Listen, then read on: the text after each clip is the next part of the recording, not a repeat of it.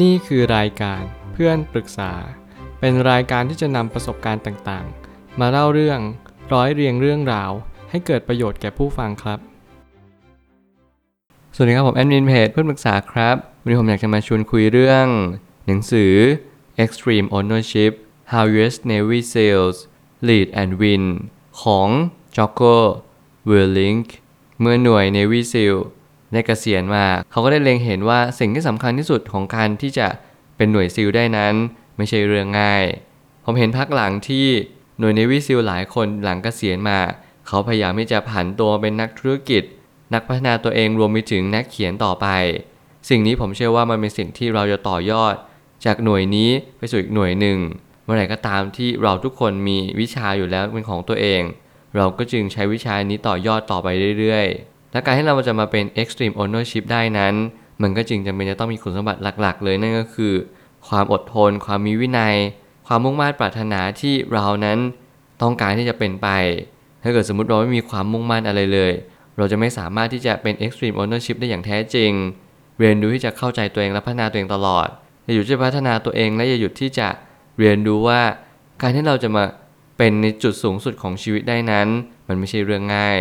มันจึงจำเป็นจะต้องฟูมฟัก บ่มเพาะและเรียนรู้ตลอดเวลา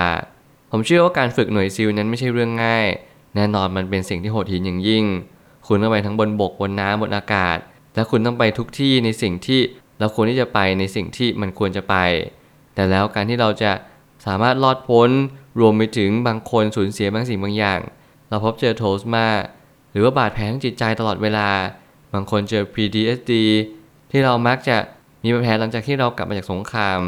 นั่นจะมีเหตุผลว่าหลายๆ คนไม่สามารถที่จะมีชีวิตต่อไปได้อย่างมีความสุข นี่เป็นเหตุผลที่สำคัญที่มันไม่ใช่เรื่องง่าย และมันเป็นสิ่งที่ยากอย่างยิ่ง เราจึงต้องมาหาคำตอบว่าเราควรทำอย่างไรต่อไป ผมไม่ตั้งคำถามขึ้นมาว่า ทหารที่เกษียณจะมีความเก่าเกม ตรงที่เขาผ่านด่านมามากมาย โดยเฉพาะในเรื่องความอดทนอดกลั้น ผมเชื่อว่าถ้าเกิดสมมติเรามองไปที่สายตาของคนบางคนเราจะเห็นเลยนะว่าเขาผ่านอะไรมาบ้าง เลยรู้ชัดเลยว่าเรื่องใหญ่หรือเรื่องเล็กของแต่ละคนนั้นไม่เท่ากัน บางคนมีความจำเป็นเลิศ บางคนมีการสังเกตเป็นเลิศ รวมไปถึงบางคนมีการปรับตัวเป็นเลิศ เราจึงจำเป็นจะต้องหาจุดทะยานในชีวิตของเราไปให้ได้มากที่สุด เราเป็นเลิศในอะไร เราชอบฝึกฝนในอะไร เราสามารถที่จะทำบางสิ่งบางอย่างได้อย่างซ้ำไปซ้ำมาตลอดทุกวันไหม ในหนึ่งปีนี้เรามานั่งเช็คลิสต์ตัวเองว่า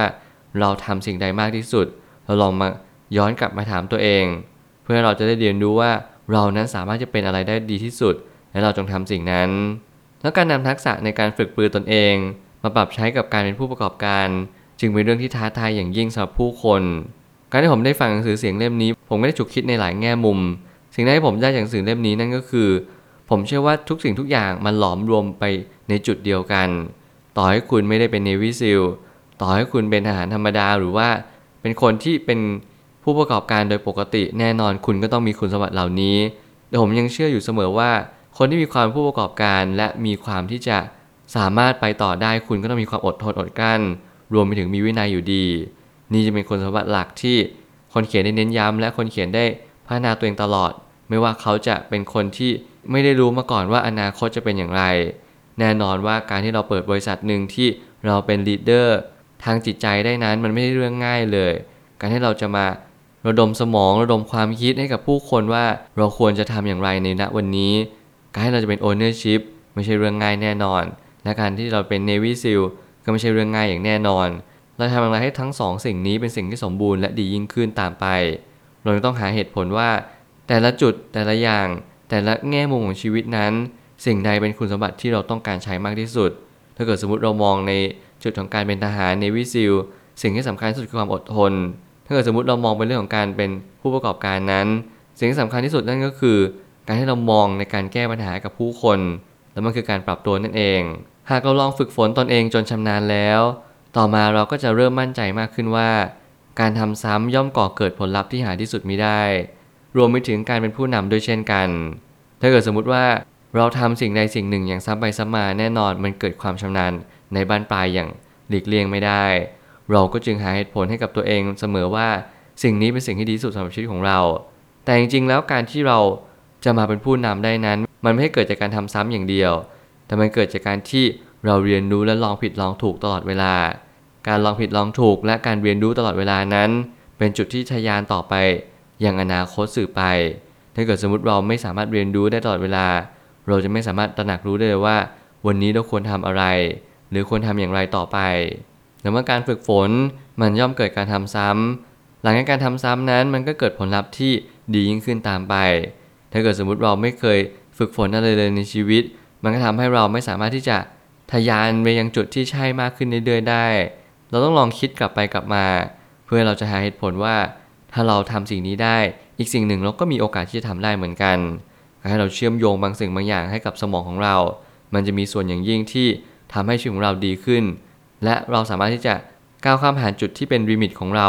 ได้อย่างมหัศจรรย์เลย แต่เราจำเป็นจะต้องทำซ้ำก่อน เรียนรู้ปรับปรุงแก้ไข อย่ารีบ อย่ารน เพราะทุกสิ่งทุกอย่างมันอยู่ที่ตรงนี้เลยที่เราจะทำมันได้หรือทำไม่ได้ในบ้านปลาย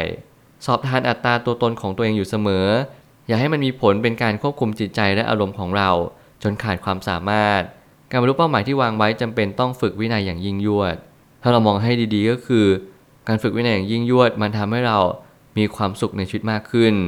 ความสุขในชีวิตในแง่มุมนี้มันไม่ได้หมายความว่า เราจะมีความจันลงใจในระหว่างทาง แต่มันจะได้เป็นความภูมิใจกลับไป เมื่อไหร่ก็ตามให้เรามีความภูมิใจ เรามีความ proud of yourself เราก็จะมีความ self confidence พอมี self confidence คือความมั่นใจของตัวเอง เราก็จะมีความพึงพอใจตัวเอง หรือว่าการที่เรามี self esteem ต่อไป ถ้าเกิดสมมุติว่าเราไม่มีความรู้สึกพึงพอใจความมั่นใจ ความภูมิใจในสิ่งที่เราควรจะเป็นไป เราจะขาด will power will power นี้เป็นพลังที่สำคัญมาก มันคือขุมทรัพย์พลัง ที่เราทุกคนต้องมี ความสำเร็จเล็กๆ small win ในทุกๆวัน มันจะสร้าง huge win มันจะสร้าง big win หรือว่าสิ่งต่างๆ มากมายที่มันก่อเกิดความสำเร็จที่ยิ่งใหญ่มากขึ้นเรื่อยๆ ถ้าวันนี้ทำไม่ได้ อย่าหวังว่าอนาคตเราทำได้ นี่เป็นสิ่งที่คนเขียนได้เน้นย้ำเสมอว่า เราต้องทำสิ่งเล็กๆก่อน อย่าเพิ่งรีบไปทำสิ่งใหญ่ๆ สิ่งใหญ่ๆนะมันจะตามมา เกิดจากกระบวนการเล็กๆ the piece of thing a little thing สิ่งเล็กที่สุดที่มันสำคัญที่สุดแน่นอนมันจะก่อเกิดผลพวงที่มหาศาลตามไป สุดท้ายนี้ เราไม่สามารถควบคุมผลลัพธ์ที่จะเกิดขึ้นได้ทั้งหมด ถึงแม้เราจะเป็นผู้นำที่เข้มงวดและรอบคอบเพียงใด แผนการต้องมีเผื่อเหลือเผื่อขาด เพราะไม่มีอะไรที่เราร่วงรู้ได้หมด เช่น ผู้คน สภาพแวดล้อม และสิ่งอื่นมากมาย เมื่อไหร่ก็ตามที่เราเป็นผู้นำ แน่นอนการที่เราเป็นผู้นำไม่เหมือนกับการที่เราพัฒนาตัวเองอยู่คนเดียว เราต้องควบคุมผู้คนเราต้องรู้จังหวะจากคน เราต้องรู้ในการที่ลุกหรือรับ หรือตั้งหลักให้ในสถานที่พอเหมาะพอควร ผมเชื่อว่านี่คือหลักของวิชัยสงคราม The Art of War ในสิ่งที่เราต้องมีศิลปะในการต่อสู้ ไม่ว่าคุณจะรบในสมรภูมิใด คุณแค่เรียนรู้ว่าวันนี้คุณทำได้หรือทำไม่ได้ รับรู้ตามความเป็นจริงว่า การปรับตัวเป็นสิ่งที่สำคัญที่สุด การเราเป็น entrepreneurship ownership นี่ยังเป็นเหตุผลที่สำคัญที่เรานั้นจะต่อยอดจากสิ่งที่เราเป็นในณวันนี้ คุณเป็นคนแบบใด คุณมีอาชีพใด คุณต้องเรียนรู้คุณสมบัติหลักในสิ่งที่มันจำเป็น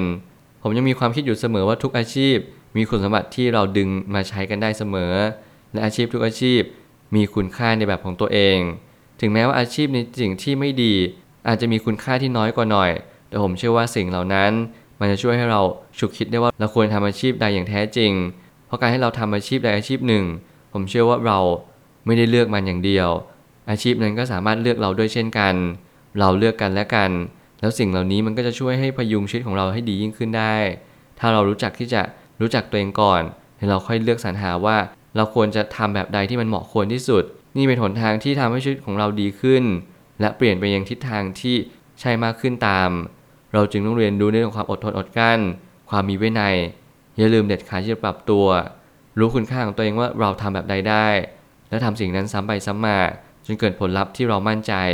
การเป็นผู้นำเป็นสิ่งที่ไม่ไกลเลย แล้ววันหนึ่งเราจะเป็นผู้นำที่ดี สมกับสิ่งที่เราตั้งใจมาทั้งหมดเลย ผมเชื่อทุกปัญหาย่อมมีทางออกเสมอ ขอบคุณครับ รวมถึงคุณสามารถแชร์ประสบการณ์ ผ่านทาง Facebook Twitter และ YouTube และอย่าลืมติด Hashtag เพื่อนปรึกษาหรือ f r ร e n d t a l k ด้วยนะครับ